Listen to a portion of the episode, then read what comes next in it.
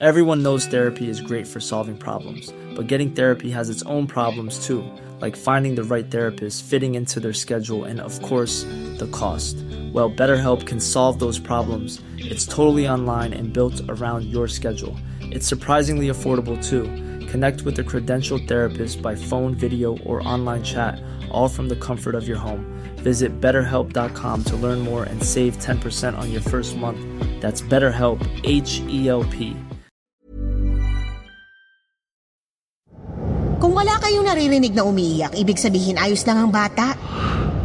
Si doktor ang magsasabi kung dadalhin na. Bakit ayaw niyong ibigay sa amin yung anak namin? Ano bang binabalak niyo?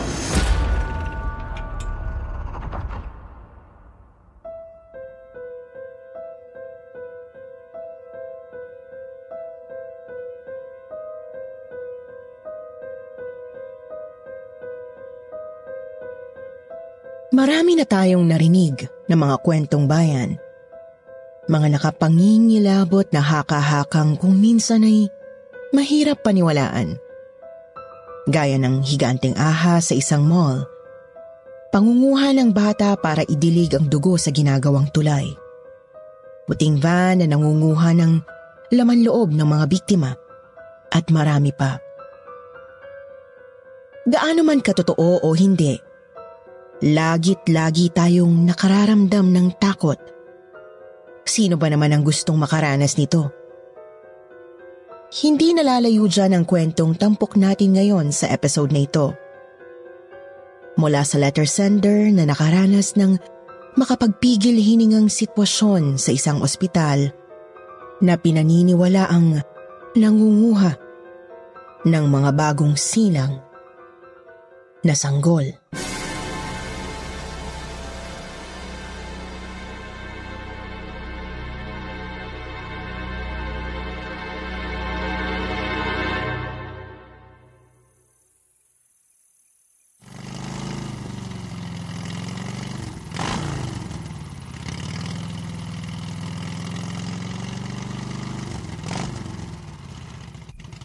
Oh, Arthur, hapon na. Saan ang punta niyo mag-asawa? Ah, sa ospital po, Kuya Boyet. Medyo naninigas raw yung tiyan ni Mrs. eh. Mahirap na't baka maglibon ng alanganing oras. Pabuting nandun na kami. Sorry ka na, honey. Aba, mabuhanan mo na nga pala, Cindy, no? Opo, Kuya Boyet. Dahan-dahan lang tayo ha. Medyo kaya ko pa naman eh. Baka matagdag lang ako masyado. Wala problema.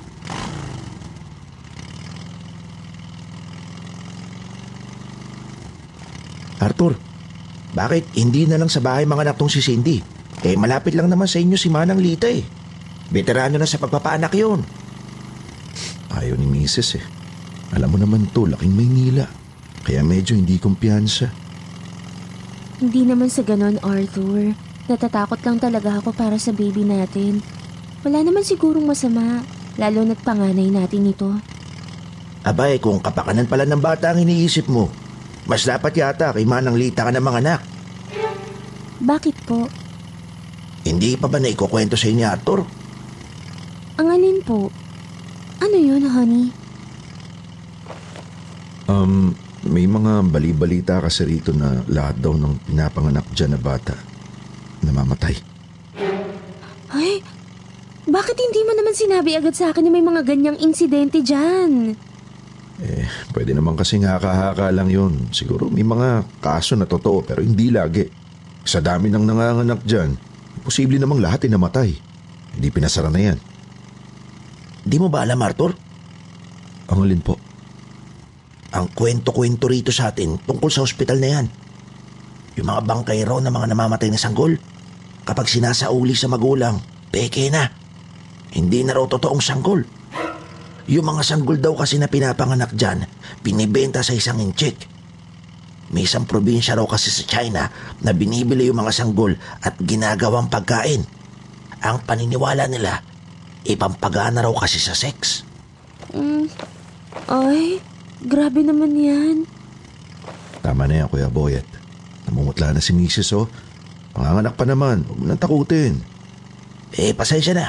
Ako na may binalaan ko lang kayo. Basta maging alisto lang kayo at makiramdam.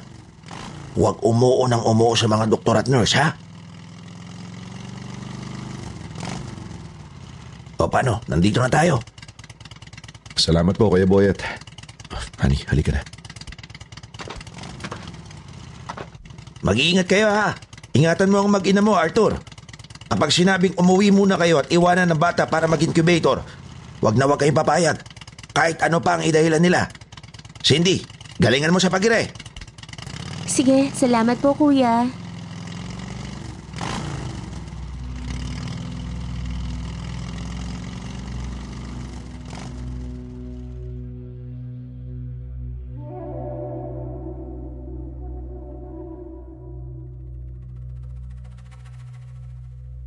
Good day po sa buong kwentong takip silim team. Lalo na po sa inyo, Miss Anne. Tawagin niyo na lang po akong Cindy. 53 years old na po ako at tubong Maynila. Pero nasa ilang dekada na rin po akong nasa probinsya. Mula nang makapag-asawa ako. Hindi ko na po tutukuyin kung saang probinsya ito. Lalo na at ang kwento po na ibabahagi ko ay tungkol sa isang pampublikong ospital dito.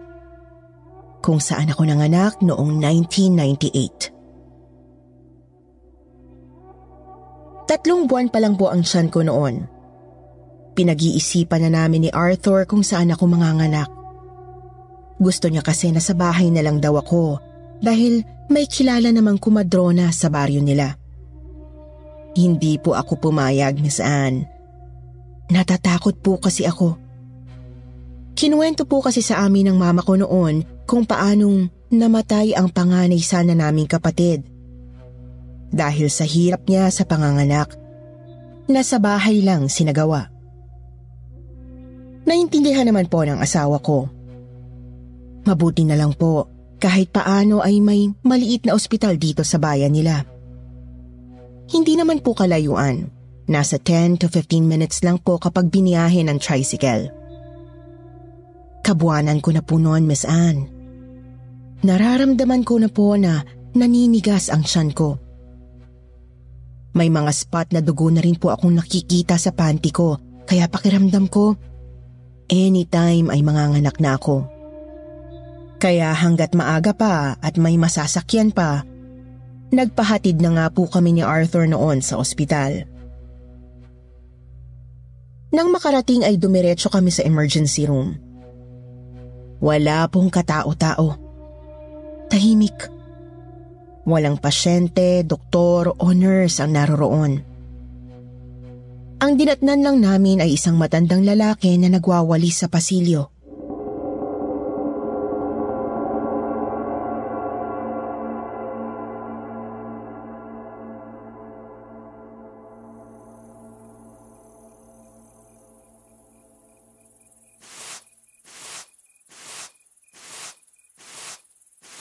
Um, Manong, wala po bang doktor ngayon? Manganganak na po kasing asawa ko eh. Manganganak ba ka mo? Ang mabuti pa, Maupo lang muna kayo dyan. Nagulat naman po ako sa inyo. Maupo lang kayo dyan. Hintayin niyo si Doktora Pasqua, papunta na yon. Um, kayo po ba yung nurse? Hindi ba halata? Ah, kasi yung misis ko, nagkaroon po siya ng spotting eh. Maupo lang muna kayo dyan. Hintayin niyo si Doktora Pasqua, papunta na yon. Okay po. Parang ang sungit ng nurse, no? Pansin ko nga. Kamusta ba yung pakiramdam mo? Humihilab na ba? Medyo humihilab na. Pero pawala-wala. Matagal pa kaya yung doktor? Wala namang pasyente kung di tayo lang eh. Parang ang weird, no? Tayo lang ang pasyente. Kaya nga eh, pero malay natin, pagdating sa ward may mga nakakonfine na. Baka dito lang sa ER wala. O bakit natahimik ka? Ano, masakit na ba? Kaya ko pa naman. Kinakabahan lang ako. Oh, bakit? Bigla ko kasing naalala yung sinabi ni Kuya Boyet kanina. nagpa-apekto roon. Kung maniwala, haka-haka lang yun. Public hospital to, gobyernong may hawak nito. Imposibleng mangyari yung mga kinukwento ni Kuya Boyet. Basta mag-focus ka na lang muna sa panganganak mo ngayon, ha? Aray! Aray!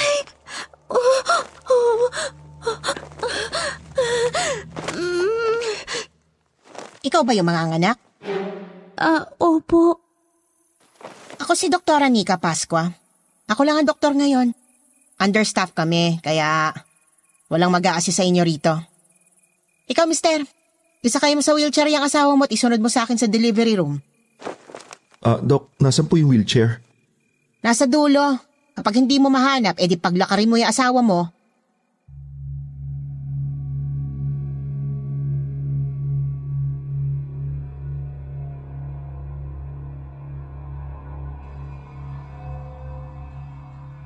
Nagkakatinginan na lang kami ni Arthur sa inaasta ng doktor na humarap sa amin. Kakaiba po ang sungit nila rito. Para silang mga walang emosyon at walang pakialam sa nararamdaman ng kinakausap nila. Hindi naman sila mukhang mga pagod dahil wala ngang katao-tao. At yung matandang kustodya na si Mang Ume, sa kanya talaga ako kinikilabutan. Grabe po kasing makatitig. Sinusundan niya ako ng tingin hanggang sa lumiko kami ng pasilyo. Ipinasok po ako sa delivery room. Pinalabas naman si Arthur. Hindi raw po kasi pwede na may ibang taong nasa loob bukod sa doktor at nurse. Sobrang sakit na po ng tiyan ko noon at grabe na ang hilab. Ramdam ko po na malapit nang lumabas ang bata. Pero hindi ko po maiwasang mapansin ang paligid. Weird po ang itsura ng delivery room. Medyo madilim. Malamlam ang ilaw at para bang matagal nang hindi nagagamit. Pinahiga po ako ni Doktora Pasqua para sukatin kung ilang CM na ako. Ganun naman po talaga ang karaniwang ginagawa. Sabi ng doktora, 8 cm na raw po. Kaunting hintay na lang daw. Miss Anne, hindi na po inabot ng isang oras ay nanganak na nga rin po ako. Nakita ko po na pinatong ng doktora ang baby ko sa isang maliit na lagayan. Hindi po umiiyak. Pero nakikita kong humihinga. Buhay po ang baby ko.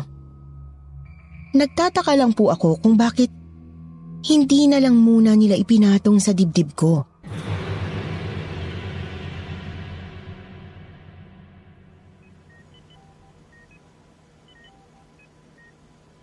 Magpahinga ka lang muna dyan.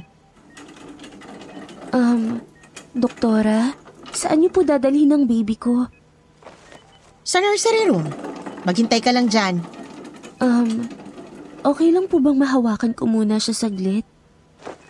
Mamaya na, magpahinga ka lang dyan. Feli, papasukin mo yung asawa nito para hindi mangulit. Opo, doktora.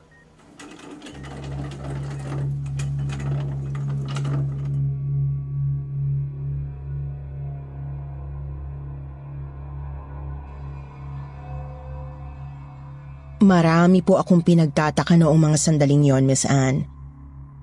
Hindi po tinanghi ang sugat ko. Hindi na raw kailangan. At para bang iniiwasan nilang ipakita sa amin ang baby namin. Hindi po inabot ng isang oras ay pinalipat na rin kami sa ward. May siyam na kama. Pero walang ibang pasyente. Kami lang po ni Arthur ang naroroon. Dumating po si Mang Ume para magwalis-walis.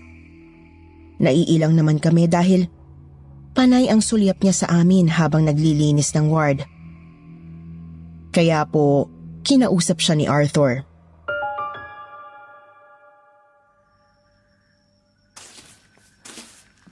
Ah, Mangumi, pwede po bang magtanong? Ano yun? O, wala ho bang ibang pasyente rito na nakakonfine bukod sa amin? Ano ba sa palagay mo? Nakikita nyo naman na... Dito sa ward na to, wala. Sa second floor marami. Puro may sakit. Kaya hindi kayo pwedeng magtagal dito. Mang Ome, pinapapunta ka ni doktora sa opisina. Kailan po ba kami pwedeng umuwi? Kung gusto nyo ngayon na. Dadalhin niyo na po ba rito yung baby namin? Si doktora ang magsasabi kung dadalhin na. Hindi ho ba kailangan dumede ng bata sa ina? Eh, tatlong oras na rin po mula nang dalhin siya sa nursery. May naririnig ba kayong umiiyak? Doktora? Tinatanong ko, may naririnig ba kayong umiiyak? W- wala po, pero... Kung wala kayong naririnig na umiiyak, ibig sabihin ayos lang ang bata. Nasa incubator siya. Kung gusto niyong umuwi, umuwi na kayo. Balikan niyo na lang after one week. Um, wala pong gatas yung bata kapag iniwan ko rito, Dok. Anong ginagawa ng dextrose? Teka, bakit po naka-dextrose at naka-incubator yung baby namin? Kung ayaw niyong umuwi, huwag kayong manggugulo sa trabaho namin dito. Alam na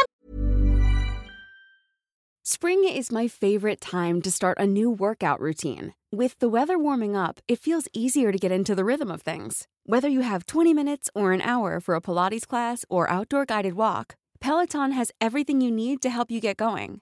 Get a head start on summer with Peloton at onepeloton.com. Everyone knows therapy is great for solving problems, but getting therapy has its own problems too, like finding the right therapist, fitting into their schedule, and of course, the cost. Well, BetterHelp can solve those problems.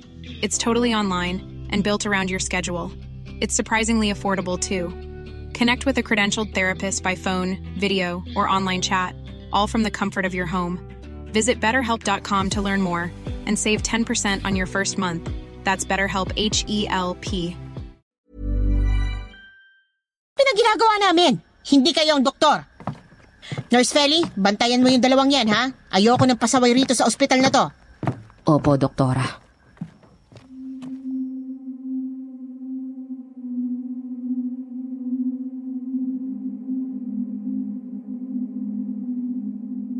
Dahil sa maikling usapan na yon, Miss Anne, tila natauhan si Arthur. Naalala niya ang bilin ni Kuya Boyet. Nakumbinsi na kami pareho na malamang ay totoo nga ang mga kwentong bayan tungkol sa ospital na ito. At hindi haka-haka lang.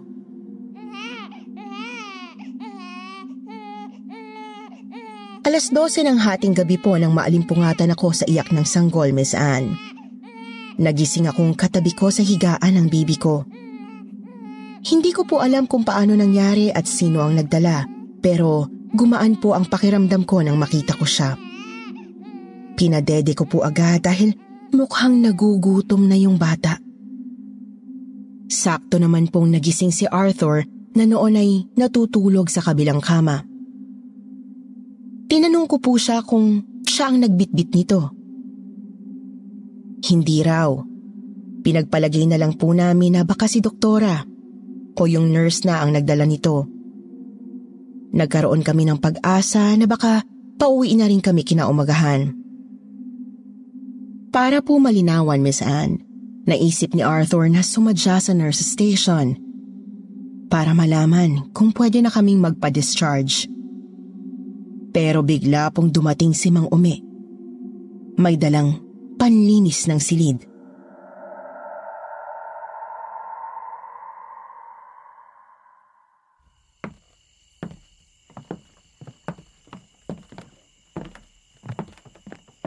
Anong binabalak niyong dalawa? Um, Mang Umi, napansin niyo po ba kung sinong nagpasok ng baby namin dito? Bulag ka ba? Kakarating ko lang. Pasensya na po, Mang Ome. Abala po ba si na doktora ngayon? Balak na po sana naming magpaalam para makapag-discharge na kami. Magpapaalam. Malabo. Lalot na sa inyo ang sanggol. Ano pong ibig niyo sabihin? Ano to? Bakit nasa inyo yung sanggol? Akin na yan! Sandali lang, nurse. Huwag niyong basta kuhanin. Dumidede naman yung bata. Dahan-dahan lang po. Paano napunta dito sa inyo to? Sinong kumuha? Nagising na lang kami na nandito na yung sanggol eh. Baka naman si doktora nagpasok. Imposible. Hindi ibibigay ni doktora sa inyo to. At bakit hindi? Hindi ibibigay sa inyo ng walang pasabi. Nurse, gusto na naming umuwi. Baka naman pwede na kaming magpa-discharge. Umiiyak na yung bata. Nagugutom na yan eh. Kung gusto nyo nang umuwi, pauuwiin naman namin kayo. Pero hindi nyo pa pwedeng dalhin yung bata. Kailangan pa namin siyang obserbahan sa nursery room. Hindi po namin kayo maintindihan. Wala kayong malinaw na paliwanag sa amin kung ano ba talagang sitwasyon ng baby namin. Bakit tayo yung ibigay sa amin? Anong problema rito? Ito po kasing dalawa. Kinuha sa nursery room yung baby nang walang pasabi. Hindi po. Nagising lang po kami na nandito na siya. Pinadede ko po kasi gutom na gutom na yung anak ko. Paano mo nalamang gutom? Nagsalita? Kinausap ka? Nurse Feli, dali mo na yung bata dun sa nursery room. Bantayan mo ng maigi para hindi ka nalulusutan. Doktora, baka naman po pwede na kaming umuwi. Mukha naman pong healthy yung baby namin eh. Pauuwiin ko na talaga kayo. Nagpapasaway kayo rito eh. Ire-ready ko na yung discharge papers nyo, tapos lumayas na kayo. Ha? Paano po yung anak namin? Sinabi ko na kanina. Maiiwan ang sanggol dito. Balikan nyo after one week. Ano ba talaga tumatakbo sa mga isip nyo? Bakit ayaw niyong ibigay sa amin yung anak namin? Ano ba binabalak nyo?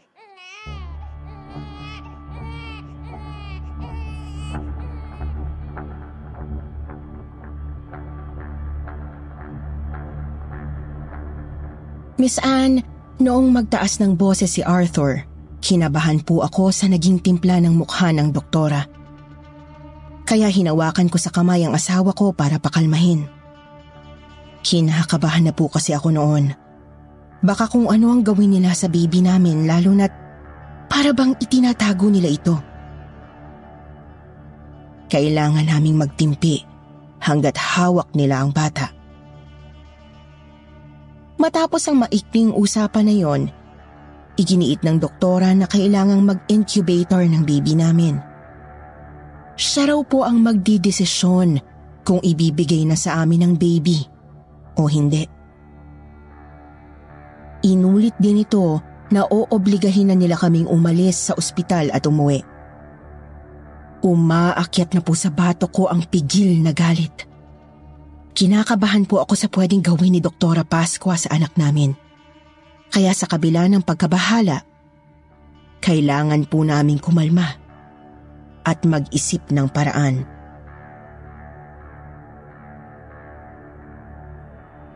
Matapos po ang usapang yon kay Doktora, kami naman po ni Arthur ang nag-usap ng masinsinan.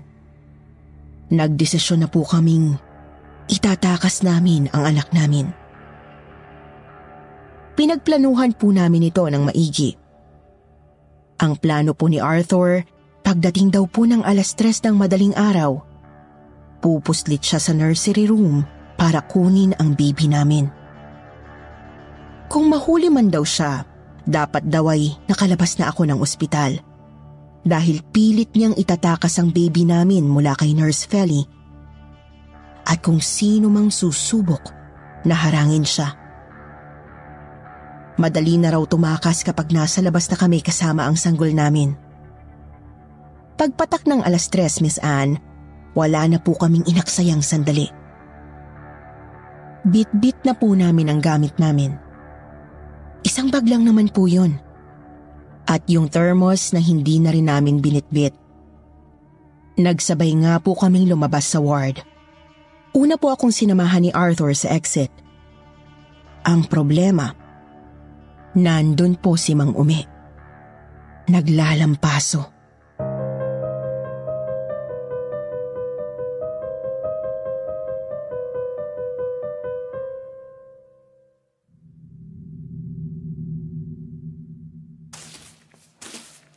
Pambihira naman yung matandang yan. Parang hindi natutulog.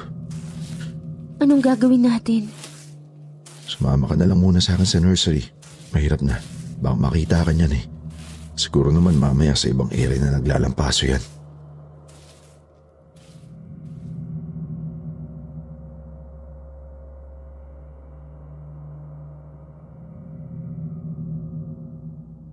Sumunod po ako sa plano ni Arthur, Miss Anne. Dumiretso po kami sa nursery room. Una po naming nadaanan ang nurse station. Nakita po namin doon si Nurse Valley. Natutulog sa lamesa. Dahan-dahan at pagapang po kaming lumiko sa pasilyo kung saan naroon yung nasabing silid. Tagumpay naman po kaming nakarating doon. Bubuksan na po sana ni Arthur ang pinto, pero nanlambot po ang tuhod namin nang mapansing nakalak ang kwarto. Hindi namin mahanap ang susi. Sinubukan po naming tanawin sa loob ng nurse station pero wala rin po. Hanggang sa maramdaman namin na may paparating na tao. No choice po kaming mag-asawa. Kailangan naming bumalik sa ward namin para po pagplanuhan uli ang susunod na hakbang.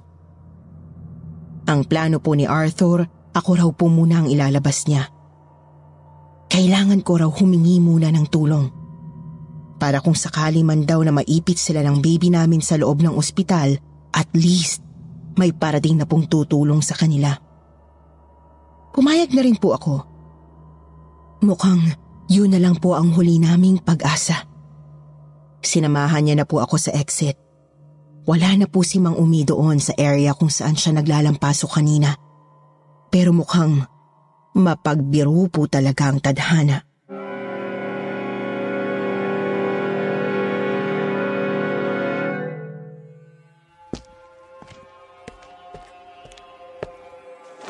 Imuho ka lang, honey. Baka maaninag yung anino natin dito sa pintana. Oo, sige na. Dito ka na lang. Huwag mo na akong samahan palabas. Okay, mag-iingat ka ha. At saan niya binabalak pumuntang dalawa? Mang Ome? Nagulat po kami noon, Miss Anne. Kabadong kabado po kaming mag-asawa. Nakatayo sa harap namin ang matandang kustodya ng ospital. At ang pinaka kinabahala namin ay bit-bit niya ang baby namin, Miss Anne. Tatakas kayo? Tatakas kayo nang hindi niyo man lang isasama tong anak niyo? Hindi po, Mang Umi. Um, Huwag ka na magpaliwanag. Kuhanin niyo na to. Bago umiyak at kumuha ng ingay. Huwag na kayo dyan sa exit na yung dumaan. Tanaw kayo sa bintana ng opisina ni Doktora dyan. Doon tayo sa likod. Hinihintay kayo ni Boyet sa tricycle. Kilos na!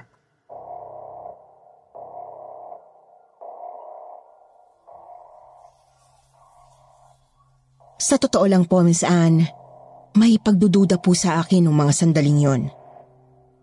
Inaalala ko po na baka lalo lang kaming ipahamak ni Mang Ume. Pero nakita ko po sa mata ng mister ko na tila nabuhayan ito ng loob ng marinig na kilala ng matanda si Kuya Boyet. Pinsan niya po kasi yun. At maraming nakakakilala rito. Kaya hindi malabong kakilala rin nito ang kustodya ng ospital. Sa wakas, Miss Anne, ligtas po kaming nakalabas. Ayon sa kwento ni Mang Ume, nagbilin daw siya sa mga naghakot ng basura na timbrehan si Kuya Boyet na sunduin kami ng madaling araw. Itatakas niya raw kaming magpamilya. Napakaswerte po namin ng mga sandaling yon, Miss Anne. Matiwasay naman po kaming nakauwi kasama ang anak namin. Laking pagpapasalamat ko sa Diyos na hindi niya kami pinabayaan ng pamilya ko sa salbahing ospital na yon. Malaking bagay rin po na may isang kagaya ni Mang Ume. Na bagamat sumusunod lang sa utos at ginagawa ang trabaho, ay nagagawa pa ring sumuway para iwasang magtagumpay ang masamang balak ng iba. Miss Anne, kinalulungkot ko pong ibalita na pumanaw rin si Mang Ume ilang buwan mula ng insidenteng yon. Ang sabi, inatake raw po sa puso habang naglilinis ng ospital. Pero duda po kami. Sa kasalukuyan, sarado na po ang ospital na yon. Abandonado na ang pasilidad. Pero lumipas man ang panahon, Laman pa rin po ng mga kwentong bayan dito sa amin ang nasabing gawain ng ospital noon. May ilan na ring pinasisinungalingan nito at sinasabing sadyang tamad at walang malasakit lang daw talaga ang mga doktor at nurses ng dating ospital na yon. Hanggang dito na lamang po ang kwento ko, Miss Anne. Sana po ay nagustuhan ng mga kapwa ko avid listener ng kwentong takip silim ang ibinahagi kong karanasan. More power po sa inyo at sa team na bumubuo ng napakahusay na channel ninyo. Maraming maraming salamat po.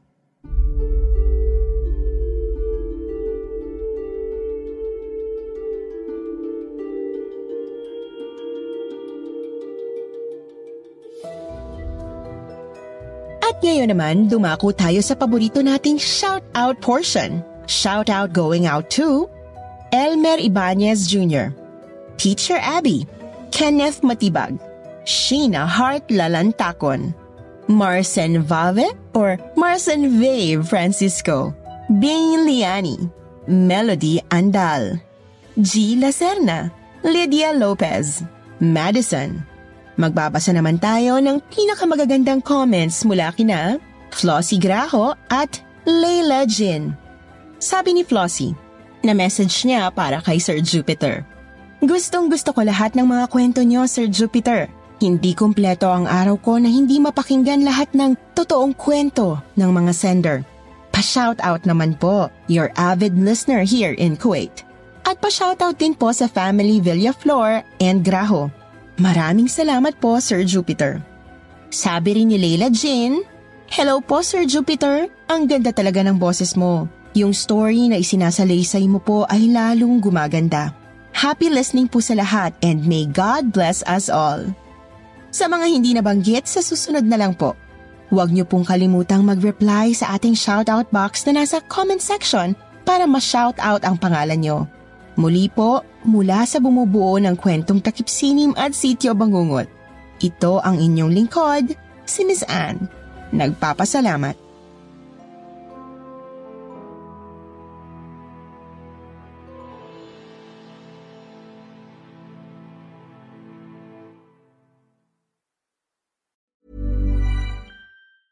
Planning for your next trip? Elevate your travel style with Quince. Quince has all the jet setting essentials you'll want for your next getaway, like European linen, premium luggage options, buttery soft Italian leather bags, and so much more. And is all priced at 50 to 80% less than similar brands. Plus, Quince only works with factories that use safe and ethical manufacturing practices. Pack your bags with high-quality essentials you'll be wearing for vacations to come with Quince. Go to quince.com/pack for free shipping and 365-day returns.